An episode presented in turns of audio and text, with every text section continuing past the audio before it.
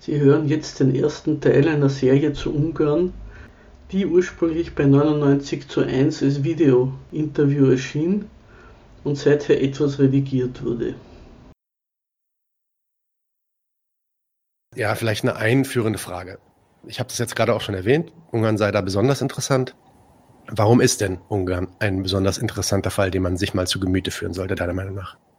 Naja, erstens einmal ist ja Ungarn in aller Munde. Und es wird, das ist auch übrigens keine Besonderheit von Ungarn, sondern seit geraumer Zeit ein Land eigentlich immer nur über das, das besprochen, was dort, wer dort regiert und ob der uns passt oder nicht. Also das ist generell etwas, was mir auffällt. Man erfährt über die meisten Länder der Welt eigentlich immer nur, wenn dort Wahlen sind. Und so ist Ungarn eigentlich auch in der Berichterstattung auf die Person von Viktor Orban zusammengeschrumpft, würde ich sagen. Und das ist also in jeder, jeder Hinsicht bei jedem Land eine ganz verkehrte Sichtweise. Und ich habe mir gedacht, wir machen also jetzt einmal eine Einführung über Ungarn, wie das überhaupt auf seinem Weg nach Westen sich aufgemacht hat und wie es dort angekommen ist. Und dann versteht man vielleicht auch, was die Politik Orbans ist und warum die im Inland gar nicht so schlecht ankommt. Also der erste Teil heute, den wir machen wollen, Nadim und ich, ist, äh, wie Ungarn sich, also die Westorientierung Ungarns im Sozialismus und was dann dabei herausgekommen ist nach 1990. Genau, also um, um da nochmal drauf einzugehen, Ungarn ist in den deutschen Medien in den letzten zehn Jahren vor allem eben durch Viktor Orban eigentlich rezipiert worden. Da geht es dann äh, oft darum, dass es eine rechte Regierung sei. Rechte Gesinnung Orbans wird dann thematisiert. Wird hier eigentlich auch von niemandem bestritten. Ja, da, da gibt es Linke, die dann da das Aufkommen eines neuen Faschismus sehen. Gleichzeitig gibt es aber so auf, ich würde sagen, auf der Seite, äh, vielleicht von Seite der Staaten Ungarn und Deutschland gibt es wenig bis gar keine Auseinandersetzung, eigentlich ziemlich viel Kooperation, eigentlich auch enge wirtschaftliche Beziehungen. Deswegen vielleicht mal auch ganz kurz, eine einführende Frage, wie man den ungarischen Staat eigentlich ja, zu verstehen hat. Welche Funktion oder Rolle erfüllt er gerade in der westlichen Weltordnung? Und warum scheint da Deutschland nicht besonders besorgt im Angesicht des Rechtsrucks der letzten 10 bis 13 Jahre? Was für eine Rolle es erfüllt? Nun ja, ist eine schwierige Frage.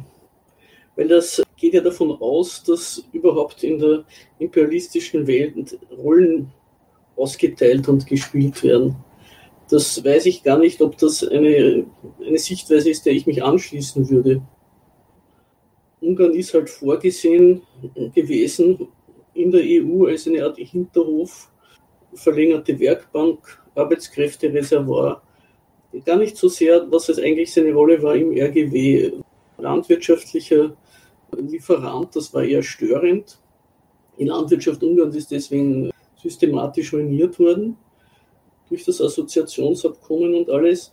Also Ungarn ist, ist ein Staat, das sich mit dieser Hinterhofrolle halt offensichtlich nicht abfindet, die jetzige Regierung. Und das macht eigentlich ihre Unbeliebtheit aus.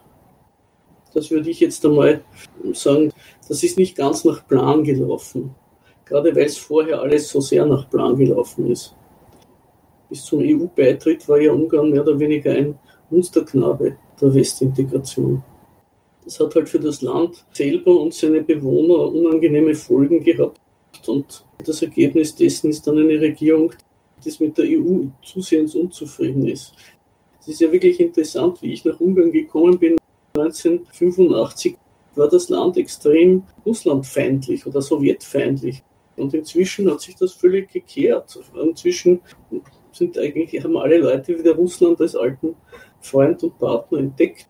Also das ist nicht nur der Herr, sondern auch das Geschirr, das sich da wieder nach Osten gewandt hat. Okay, dann gehen wir mal rein. Gehen wir mal ein bisschen in die Geschichte. Du hast es auch schon gerade erwähnt, der RGW. Die meisten Leute wissen wahrscheinlich nicht, was das ist. Deswegen, ja, Ungarn war 1949 eines der Gründungsmitglieder dieses RGWs, des sogenannten Rat für gegenseitige Wirtschaftshilfe. Kannst du uns kurz erklären, was dieser RGW war und welche, ich sag's wieder, welche Rolle Ungarn in diesem Rat da gespielt hat? Also der Rat für gegensätzliche Wirtschaftshilfe war halt ein Versuch, die Satellitenstaaten der Sowjetunion an, an sie zu binden und eine, einen Wirtschaftsraum zu schaffen, nachdem im Westen der Marshallplan angelaufen ist. Also der RGW ist gegründet worden 1949, ein Jahr nach dem Anfang des Marshallplans. Der Hauptinitiator war neben der Sowjetunion Rumänien, was dann auch das erste Land war, das sich ziemlich ausgegliedert hat aus dem RGW, und zwar aus ähnlichen Gründen wie Ungarn. Da muss man sagen, der RGW hat verschiedene Stadien durchlaufen. Also am Anfang in der Wiederaufbauzeit sollte sich jedes Land unabhängig eigentlich industrialisieren. Dadurch ist, muss man sagen, der Sozialismus auch bei antikommunistischen Schichten dieser Staaten populär geworden. Das hängt zusammen mit dem, mit so einem Begriff der nachholenden Industrialisierung, die der Sozialismus für verschiedene Staaten bedeutet hat. Und die haben das als eine Möglichkeit gesehen aus ihrer vorigen internationalen Arbeitsteilung, wo sie eben Getreidekammer für industrialisierte Länder waren und sonst nicht viel an eigener Ökonomie zusammengebracht haben. Da haben die das als eine Möglichkeit gesehen, ihren Staat wirtschaftlich und damit auch politisch ein bisschen voranzubringen. Und das war bis zum Khrushchev war das ungefähr die geltende Vorgabe sie sollen eine Schwerindustrie aufbauen und sie sollen eine, Produktionsgüterindustrie aufbauen und so weiter, war das mehr oder weniger die Vorgabe und der sie auch im Rahmen des Möglichen nachgekommen sind. Da ist zum Beispiel in Ungarn in Mischkolz ein großes Stahlwerk gebaut worden. Und unter Khrushchev hat sich das dann geändert. Da hat man gesagt, es sei doch eigentlich, wie soll man sagen, nicht zweckmäßig, das kann man ja bis zu einem gewissen Grad nachvollziehen, wenn in allen Ländern das Rad zum zweiten Mal erfunden würde, also überall das Gleiche produziert würde. Es sollen sich doch die, die bereits eine Industrie haben, darauf verlegen, die auszubauen. Und die, die einen großen und fruchtbaren und entwickelten Landwirtschaftssektor haben, sollen sich auf den verlegen und für die anderen das Futter produzieren.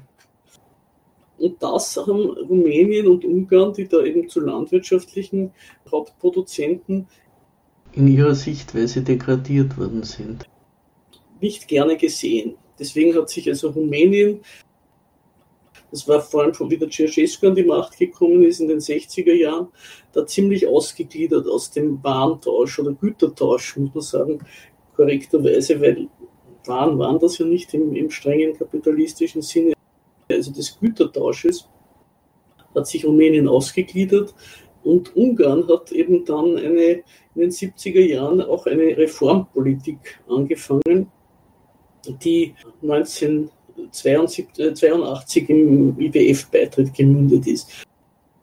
Aber zum RGW wollte ich noch einen kleinen Exkurs machen, was eigentlich das Problem des RGW war.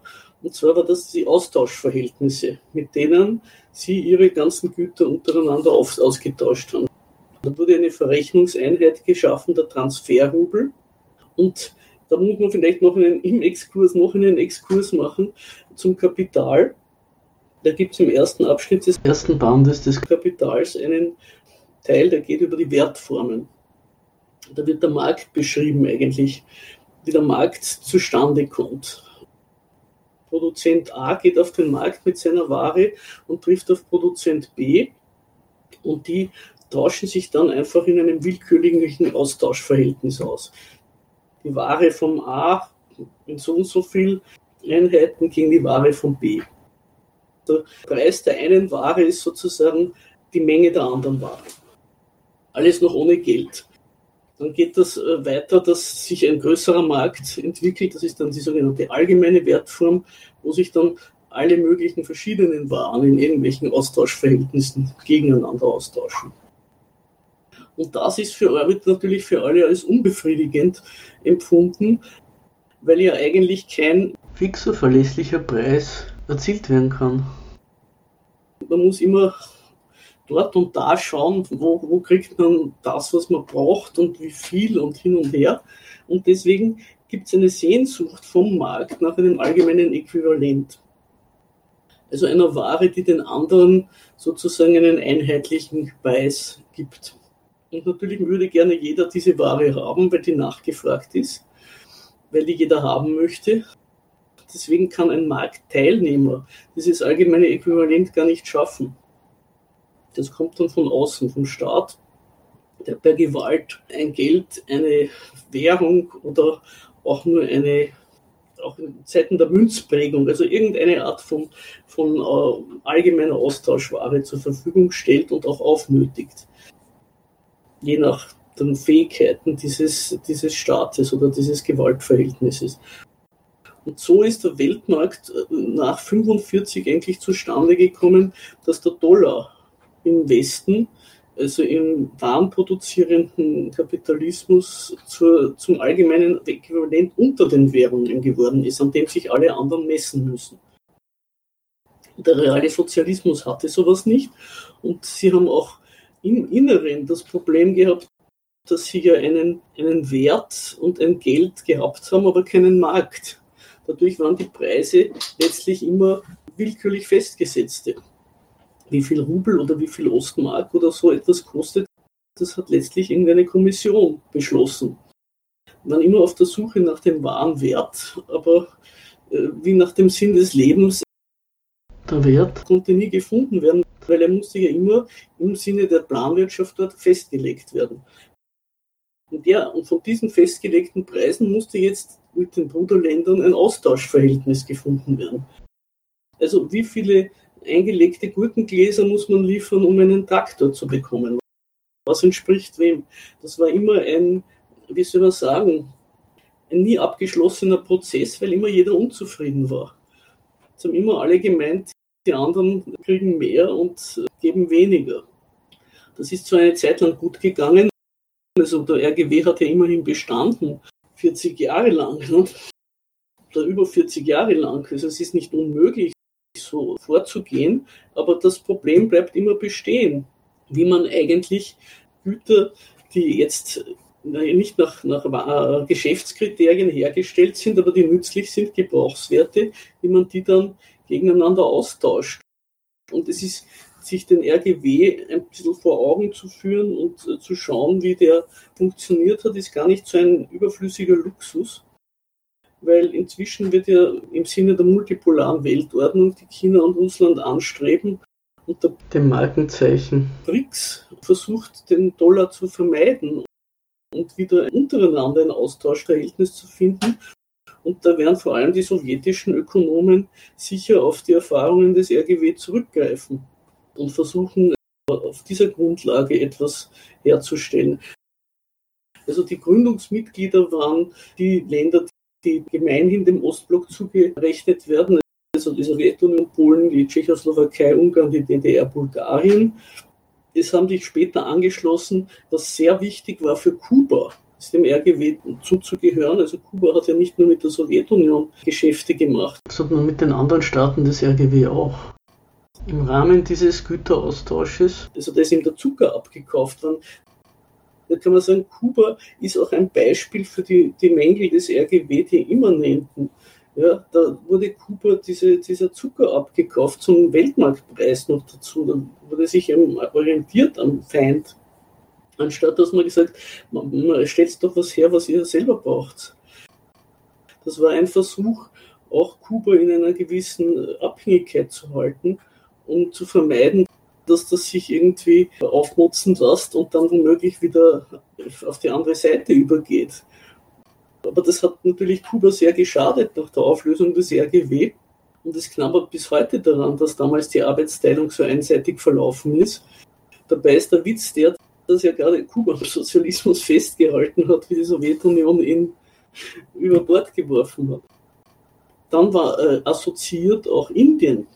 Also auch Indien und Russland haben sozusagen Vorläufererfahrungen in Sachen Güteraustausch jenseits des Dollar. Es war auch Jugoslawien bis zu einem gewissen Grade assoziiert, also auch so als Feier, nicht allzu eng gebunden, aber hat sich auch am RGW beteiligt. Und deswegen ist natürlich der Zerfall der Sowjetunion hat Jugoslawien sehr getroffen abgesehen von anderen Schwierigkeiten. Man schaut nur auf die Verschuldung im Westen, aber dass da die Osthandelspartner auch abhanden gekommen sind, war sicher einer der Gründe für das traurige Ende, was dieser Staat genommen hat. Wir machen vielleicht einmal eine andere Sendung, hat der Nadim angekündigt, das Weltwährungssystem, wie sich das entwickelt. Aber ich lasse jetzt diesen Exkurs zum RGW und zu den Austauschverhältnissen mal bleiben und komme wieder zurück zu Ungarn. Also Ungarn hat sich in den 70er äh, Jahren bereits verschuldet. In den 70er Jahren haben die westlichen Banken die osteuropäischen Staaten entdeckt als Schuldner, weil da war, waren sie auf der Suche nach neuen Geschäftsmöglichkeiten und das waren ja im Vergleich zu Entwicklungsländern oder Betrieben relativ verlässliche Schuldner, weil ein, ein Staat kann sich nicht auflösen und die, wie soll man sagen, Schuldenaufnahme und Abzahlungskapazitäten waren ja groß. Und dann ist wieder Reagan in Amerika an die Macht gekommen, ist, ist das entdeckt worden als Instrument des Hineinregierens in diese bereits bei westlichen Banken verschuldeten Staaten. Und da ist dann in der IWF auch angesetzt worden darauf, da die, die westliche Politik in dieser Schuldenbetreuung, wie soll man das nennen, durchzusetzen oder zum, in Anschlag zu bringen. Das war ja der Grund, warum Rumänien, das noch in den 70er Jahren dem IWF beigetreten ist, sich dann beschlossen hat, die Schulden alle zurückzuzahlen. Das ist ja auch ein, wieder ein Exkurs, bevor wir zu Ungarn kommen, ein welthistorisch einzigartiger Fall gewesen von einem Staat oder lange Zeit, der seine Schulden wirklich zurückgezahlt hat. Und das kann man sagen, ist auch einer der Gründe gewesen für den Sturz von Ceausescu, dass der etwas gemacht hat, was eigentlich in der heutigen modernen Schuldenverwaltung gar nicht vorgesehen ist. Ungarn ist 1982 äh, beigetreten dem IWF und dadurch hat der IWF also sehr viele Mitspracherechte bekommen. Das war ja bereits nach dem Reaganschen Amtsantritt. Und das war den ungarischen Ökonomen auch durchaus recht, weil die konnten ihre Westorientierung und ihre Vorstellung, muss mehr Markt einbringen in den Sozialismus. Das konnten sie dann mit dem guten Onkel, der, der da mitredet und gute Ratschläge gibt, legitimieren. Und so ist dann in den 80er Jahren noch ein privater Banksektor eingeführt worden, vor allem für den Agrarkredit mit äh, unter anderem einer österreichischen Bank. Ich weiß nicht, wie viele andere Banken noch dabei waren. Die österreichischen Banken waren da Vorreiter überhaupt in Osteuropa. Und es ist zum Beispiel auch eine Einkommensteuer auf Anraten des IWF eingeführt worden. Jetzt muss man mal sagen, was für ein Unding eine Einkommenssteuer in einem sozialistischen Staat ist. Die haben überhaupt keine Steuern gehabt, weil da hat ja alles dem Staat gehört. Alle Leute waren Angestellte des Staates und letztlich haben sie alle über die Betriebe und so vermittelt ihr Geld vom Staat bekommen. Jetzt ist das ja eine Einkommensteuer da einzuführen absurd, weil da wird mit der einen Hand gegeben, was mit der anderen Hand genommen wird. Aber es ist mit dieser Einführung der Einkommensteuer auch noch einiges andere einhergegangen. Es hat zum Beispiel Ungarn, was im Nachhinein wird das Ungarn von Liberalen Apologeten, sagen wir mal, angekreidet, als ein Versuch, den Leuten das Maul zu stopfen. Aber das war ganz, ganz und gar nicht so. Die haben Devisen umwechseln können. Die konnten mit ihren Vorrind gehen und für eine Urlaubsreise oder für eine Auslandsreise oder sonst was Devisen einlösen. Diese Devisen hat natürlich Ungarn auf dem internationalen Kapitalmarkt vorher aufnehmen müssen. Sie trugen also zur Verschuldung bei. Dann wurden da so Sachen gemacht, zum Beispiel wie das in Deutschland aussortierte Strickmaschinen gekauft worden sind in großer Menge. Da Deutschland seine Textilindustrie, vielleicht auch die Schweiz, umgestellt und dann wurden jede Menge Strickmaschinen importiert und die Leute sind von ihrer Arbeit nach Hause gekommen und haben dann noch Pullover gestrickt. Also damit sie dann vielleicht ihre Datsche ein bisschen aufmotzen können und vielleicht ihre Einkommenssteuer zahlen können. Reich ist man damit auch nicht geworden. Oder sie haben zum Beispiel in der Landwirtschaft hatten alle die Möglichkeit, einen privaten Gemüsegarten zu betreiben, dessen Produkte sie am Markt veräußern konnten. Das hat auch geheißen, ja, hier sind marktwirtschaftliche Elemente und da sieht man ja, die Versorgung ist gesichert. Dieses sogenannte Hausland hat so funktioniert, dass sie natürlich den Dünger und die Landmaschinen und alles sich bei der Kolchose geholt haben und nichts dafür bezahlt haben und sozusagen nur ihre eigene Arbeitszeit investiert haben. Das war aber alles so die Vorstellung, wir haben schon marktwirtschaftliche Elemente und wir sind doch schon auf dem richtigen Weg. Natürlich ist das alles zusammengebrochen, als nach der Wende die Grundlage in Form des realsozialistischen Alltags abhanden gekommen ist. Als die Betriebe sperrten und die, die ganze vorherige Wirtschaft zugesperrt worden ist. So kommen wir dann auch dazu. Aber diese ganzen von den sozialistischen oder marktwirtschaftsfreundlichen Ökonomen eingerichteten Formen der Betätigung der Eigeninitiative, das war alles so, wie sich der kleine Max irgendwie den Markt vorstellt, so irgendwie Asterix-mäßig und hat aber davon gelebt, dass dahinter die gesamte sozialistische Produktion und Distribution gestanden ist. Und bei diesen Spielchen, die ja dann auch dazu geführt haben, auch zu solchen absurden Sachen, dass die Ungarn massenhaft nach Österreich gekommen sind und dort Gorenje-Produkte eingekauft haben. Also in Wien waren teilweise Verkehrsstaus, weil an irgendwelchen Feiertagen ungarischen die Leute gekommen sind, um sich Eiskästen von Gorenje zu kaufen. Äh, einer slowenischen Firma, die die nach Österreich verkauft hat und die dann in Österreich um Devisen von Ungarn, die eigentlich Devisen für andere Sachen hätten kriegen sollen, eingekauft worden sind. Und dadurch sind Ungarns Schulden immer angewachsen und es hat aber aus politischen Gründen immer weiter Kredit bekommen. Es war ja sozusagen dem Westen recht und der IWF hat das auch mehr oder weniger garantiert, dass Ungarn als Schuldner weiter zahlungsfähig bleibt. Und das hat dazu geführt, dass zum Zeitpunkt der Wende Ungarn der sozialistische Staat mit der höchsten Pro-Kopf-Verschuldung war. Bei Rumänien hat seine Schulden zurückgezahlt und Polen, das 84 oder 85 beigetreten ist und auch sehr verschuldet war, da ist auch unter Reagan eine Schuldenstreichung durchgesetzt worden, die die Schuldenlast Polens verringert hat und vor allem die europäischen Banken betroffen hat. Und Ungarn ist also mit dieser Verschuldung, mit diesem Paket in den Westen gekommen und hat dadurch eigentlich seine ganze Privatisierung auch unter der Aufsicht des IWF abgewickelt. Dazu werden wir noch kommen. Ich will jetzt nur noch für diesen Abschnitt sagen, dass Ungarn auch wieder federführend war, 1999 die Visegrad-Gruppe zu gründen mit Polen und damals noch der Tschechoslowakei und die Umstellung des Rats für gegensätzliche Wirtschaftshilfe von Transferrubel auf Dollar zu betreiben. Also auf einmal haben sie beschlossen, geben sie ihre Güter nur mehr für Dollar her. Nachdem aber niemand Dollar gehabt hat und jeder sie haben wollte, hat das dazu geführt, dass der gesamte RGW-Warenaustausch oder Güteraustausch zusammengebrochen ist.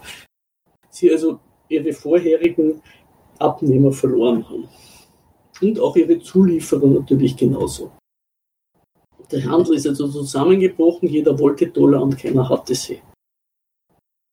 Vielleicht können wir nochmal einen kurzen Exkurs machen, auch von meiner Seite, weil du ja gerade die Schulden erwähnt hattest und die, die Kredite, die äh, Ungarn aufgenommen hat.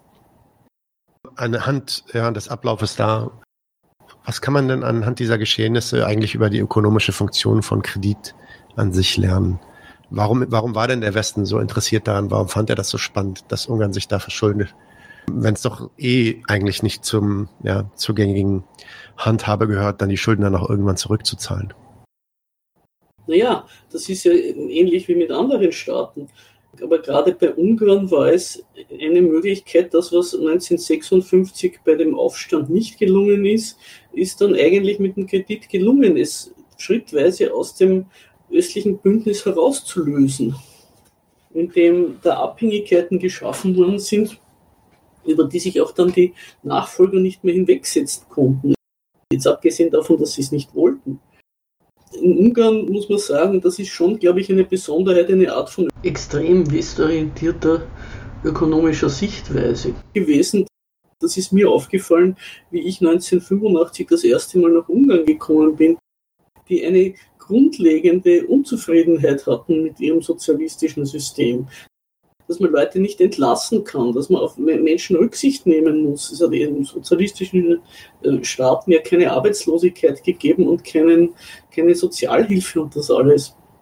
Dass man niemand auf die Straße setzen kann, dass man sie nicht überpressen kann über eben den Arbeitsplatz. Das war den sozialistischen Ökonomen und vor allem diesen Bankern, die auch da dauernd bei der Weltbank aus und eingegangen sind, wirklich furchtbar unangenehm. Die die haben das als eine Hemmschuh der Produktivität und der Prosperität besprochen. Wobei man immer vorsichtig sein muss, wenn von Wohlstand und Prosperität die Rede ist von Politikern. Die denken zunächst einmal an sich, die Eliten, an ihre eigene Position in der Wirtschaft und dass sie da vorankommen möchten. Und das wird dann dem PT-Publikum so verklickert, dass sie dann sich auch einen Farbfernseher kaufen können oder auch was davon haben. Aber letztlich hat auch die Nomenklatura, die die Westöffnung betrieben hat, an sich gedacht in erster Linie. Und äh, das war natürlich dem Westen sehr recht. Das waren ja sozusagen die Agenten des, des Antikommunismus, kann man sagen, in den sozialistischen Staaten. Und da war Ungarn wirklich der weitest westorientierte Staat von allen. Hat auch da, davon profitiert, dass es an das neutrale Österreich angegrenzt ist. Deswegen durfte es dem IWF beitreten. Der Tschechoslowakei ist das ja verboten worden. Das war einer der Gründe 1968 für den Einmarsch, dass die tschechische Regierung sich wieder dem IWF zuwenden wollte. Und es war zum Beispiel ein Ministerpräsident zwei oder drei Personen vorm Orban, der Medjeschi, und bei dem ist herausgekommen, dass er eigentlich ein Agent des Geheimdienstes war. Und da ist eine Kampagne gegen ihn losgegangen. Er war von der ehemaligen Staatspartei, also von der MSP, ungarischen äh, Sozialistischen Partei, wie sie heute heißt. Und der hat sich dann damit gerechtfertigt, der aber seine ganze Tätigkeit hat nur darin bestanden, den IWF-Beitritt vorzubereiten. Also muss, der musste verhandeln mit offenbar auch dem KGB darüber, dass Ungarn diesen Schritt machen durfte. Und wie das dann herausgekommen ist, dann war er wieder gerechtfertigt oder gereinigt von allen Verdachtmomenten. Weil das ja eine Sache war, die nach Wende Ungarn voll anerkannt ist, der IWF-Beitritt daran darf man ja nicht rütteln. Und natürlich, also ich glaube, aus dem, was es für Ungarn geheißen hat, ist klar, warum der Westen an dieser Kreditierung ein Interesse gehabt hat, obwohl es nicht in allen Staaten so gut gelaufen ist wie in Ungarn. Ja.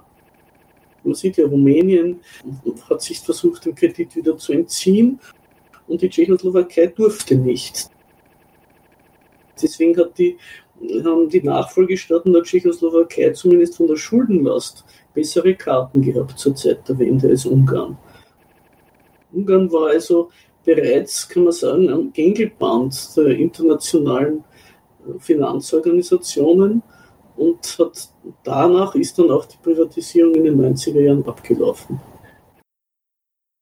Gut, dann lass uns doch mal über das Ungarn nach der Wende sprechen. Da ging ja dann die ähm, Privatisierung los, äh, unter der Fuchtel und Leitung natürlich auch dieses äh, IWF. Wie wirkt sich das auf die verschiedenen ungarischen Industrien aus? Was passiert dann, als alles in Ungarn privatisiert wird? Also Ungarn war zwar ein, vordringliches Agrarland, hat aber natürlich eine bedeutende Industrie gehabt. Das eine war zum Beispiel eine große Lebensmittelindustrie. Man denkt ja bei Industrie immer zunächst an Schwerindustrie oder Maschinen oder Produktionsgüter, aber die Konsumgüterindustrie ist ja auch eine bedeutende Industrie und vor allem die Lebensmittelindustrie ist ja auch zum Beispiel in Deutschland ein wichtiger Teil der Industrie, wo man nicht so dran denkt. Und diese ganzen Industriebetriebe der, der Lebensmittelindustrie sind mehr oder weniger mit der Landwirtschaft untergegangen. Also die Privatisierung der Landwirtschaft, da sage ich dann noch ein bisschen was dazu. Aber wenden wir uns einmal der nicht landwirtschaftlichen Industrie zu. Eine andere Industrie, die ganz bedeutend war, war die Autobusindustrie, die Firma Icarus. Das ist im Rahmen der Arbeitsteilung im RGW so beschlossen worden, dass Ungarn die Autobusse für den ganzen sozialistischen Ostblock gemacht hat. Also Icarus-Autobusse sind bis ins ferne Sibirien gefahren. Das war ein Riesenwerk. Das muss man sich vorstellen. Und das ist unter anderem deswegen eingegangen, nicht nur weil ihre, die alten Abnehmer nicht zahlungsfähig waren, sondern auch, weil im Westen Autobusse so hergestellt werden, dass auf den gleichen Plattformen auch Lastwagen hergestellt werden können. Also die westlichen Produzenten von Autobussen sind gleichzeitig auch Lkw-Produzenten. Wenn einmal kein Auftrag ist für Autobusse, dann machen sie Lastwagen und umgekehrt. Diese Möglichkeit hatte Icarus nicht und hat dann ziemlich bald zugesperrt. Was nicht nur in Ungarn, sondern auch in den ehemaligen Bruderländern des realen Sozialismus große Auswirkungen gehabt hat. Es gab auf einmal keine Autobusse mehr vom Baltikum bis in die Ukraine. Die haben dann sich oftmals mit gebrauchten und aussortierten Autobussen aus Westeuropa beholfen, weil ja auch für die Icarus-Autobusse keine Ersatzteile mehr gekommen sind. Also der ganze bestehende Fuhrpark des Realsozialismus war durch das Sperren dieses Icarus-Werkes beschädigt oder entwertet. Man sieht also daran, was das über Ungarn hinaus für Wellen geschlagen hat, das, der Zusammenbruch dieses Betriebs. Und dann ist es halt auch so gewesen, dass die Landwirtschaft, die wäre auch im kapitalistischen Sinne produktiv gewesen. Man hätte das nur irgendwie umstellen müssen auf genossenschaftliche Basis. Die, die Betriebe waren ja groß, die Ausstattung mit Maschinen war gut und genau deswegen ist das ruiniert worden durch die Assoziationsverträge. Da sind die ungarischen landwirtschaftlichen Produkte ausdrücklich ausgenommen worden aus den sonstigen Vergünstigungen auf Druck Frankreichs. Und es hat dann die ganzen 90er Jahre geheißen, die müssen ihre Überkapazitäten abbauen. Gleichzeitig hat der IWF verboten, die Landwirtschaft zu subventionieren, wie das im Westen üblich war. Und da hat man dann brachliegende Felder gesehen. Ein guter Teil des Viehbestands wurde geschlachtet, weil man die Tiere nicht mehr ernähren konnte. Die Privatisierung der Landwirtschaft war auch sehr chaotisch. Und weil man dafür nicht vergessen, dann wird ein Privateigentum an Grund und Boden eingeführt. Das gilt ja auch für die meisten sozialistischen Staaten, bis auf Polen, wo nie kollektiviert worden ist, dass auf einmal ein Stück Land, was da ist, einen Besitzer kriegen muss. Da sind sie bei der Privatisierung, um dem Ganzen einen Schein von Objektivität zu verleihen, in Ungarn auf das Urbarium der Maria Theresia zurückgegangen und da irgendwie Grundstücke wieder in einen Kataster und sowas einzuführen und dann irgendwelche alten Besitzer, die dann noch Rechte hätten zu ermitteln. Die waren natürlich längst entweder im Ausland oder in ganz anderen Berufen. Und es hat sich dann um diese landwirtschaftliche Privatisierung erstens ein Wertpapiermarkt mit sogenannten Berechtigungsscheinen auf Land entwickelt. Und es haben sehr viele österreichische Landwirte mit sogenannten Taschenverträgen ihr Land gekauft obwohl zu dem Zeitpunkt es noch verboten war, agrarischen Boden an Ausländer zu veräußern. Sie haben sich dann mit irgendwelchen Bürgermeistern und Genossenschafts-, also Kolchosenvertretern getroffen und dann unterm Tisch irgendwas gezahlt und einen Strohmann eingesetzt im Grundbuch. Und unter dem Orban zum Beispiel sind diese ganzen Privatisierungen rückgängig gemacht worden und infolgedessen sind diese Leute wieder enteignet worden was also auch einen großes, großen Sturm im Blätterwald, vor allem im österreichischen, hervorgerufen hat. Dort wird wieder enteignet wie im Sozialismus, wobei eigentlich dann nur vollkommen illegitime Verträge wieder für ungültig erklärt worden sind. Also ganz im Gegenteil zu dem, wie das bei uns dargestellt worden ist, ist dort nicht Recht gebrochen worden durch die ungültige Erklärung dieser Verträge, sondern Recht wurde wiederhergestellt. Dergleichen Berichterstattung ist inzwischen sehr üblich geworden, wenn es um Ungarn geht.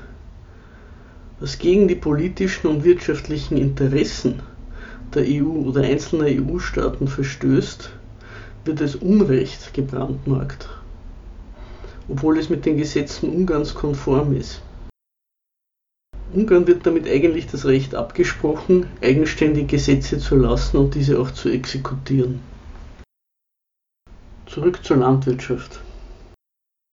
Das Ergebnis war, dass Ungarn aufgehört hat, ein landwirtschaftlicher Produzent zu sein und entweder Futtermittel dort angebaut wurden oder Felder brachgelegen sind. Und wo die Leute halt mit wiederum ohne Kapital versucht haben, mit ganz primitiven Mitteln Land zu bestellen. Weil ja auch überhaupt keine Mittel zur Verfügung gestellt wurden, weder von der ungarischen Regierung noch von der EU. Ums Millennium herum wollte ich mir mal Klarheit verschaffen, was los ist im Agrarsektor und habe ein paar Zeitungen studiert. Da hat sich herausgestellt, dass die Behörden weder wussten, wem die einzelnen Grundstücke gehören, weil eben sehr viele mit Strohmännern besetzt waren, noch was darauf angebaut wird. Es hat lange gebraucht, das ist eigentlich erst wieder unter dem Orban geschehen, dass das europäische Agrarkapital Ungarn entdeckt hat und sich dort im Sinne von irgendeinem Landgrabbing große, fruchtbare Flächen unter den Nagel zu reißen und dort großflächig vor allem Getreide anzubauen.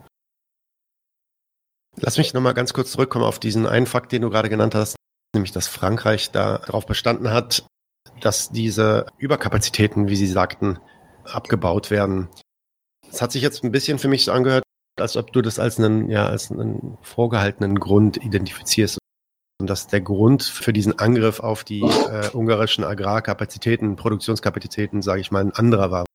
Was war denn der eigentliche Hintergrund? Warum wollten die denn nicht, dass Ungarn weiter produziert? Nun ja, Frankreich war damals der größte Agrarproduzent Europas und wollten keine Konkurrenz. Das mit vorgeschoben und wirklich kann ich nicht nachvollziehen. Generell ist doch alle Produktion, die man zerstört, eine, die einem nicht zur Konkurrenz werden kann und umgekehrt schafft man damit einen Markt. Also da war die ungarische Landwirtschaft genauso ein Konkurrent gewesen wie zum Beispiel die ungarische Papierindustrie. Die hatten eine auch bedeutende Papierindustrie. Da sind alle möglichen Künstler und Fotografen in Zeiten, wo alles noch analog ging, hinübergefahren und haben sich dort Fotopapier gekauft und Zeichenpapier.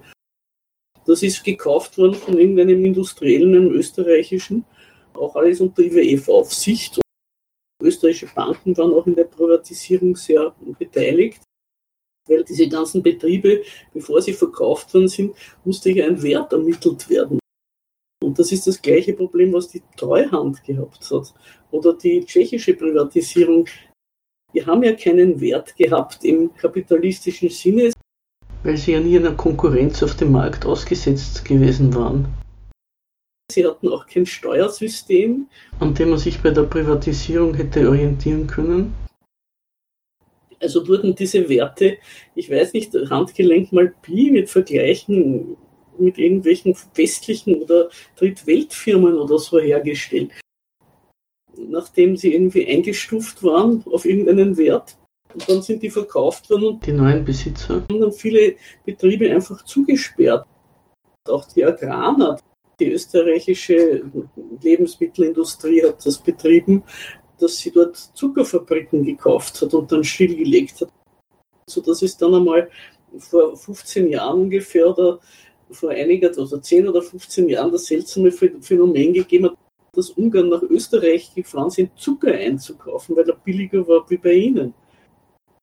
Also generell war es so, dass im Gegenteil zu dem, was die ungarischen Entscheidungsträger vor der Wende angenommen haben, die dachten damals, das westliche Kapital würde kommen und fleißig bei ihnen investieren und ihnen ihre Industrie ausbauen denen ja sozusagen der böse Sozialismus verweigert hat. Das Gegenteil trat ein. Gerade die Betriebe, die irgendwie westlich kompatibel gewesen wären, dass die weg mussten, weil sie eine Konkurrenz waren.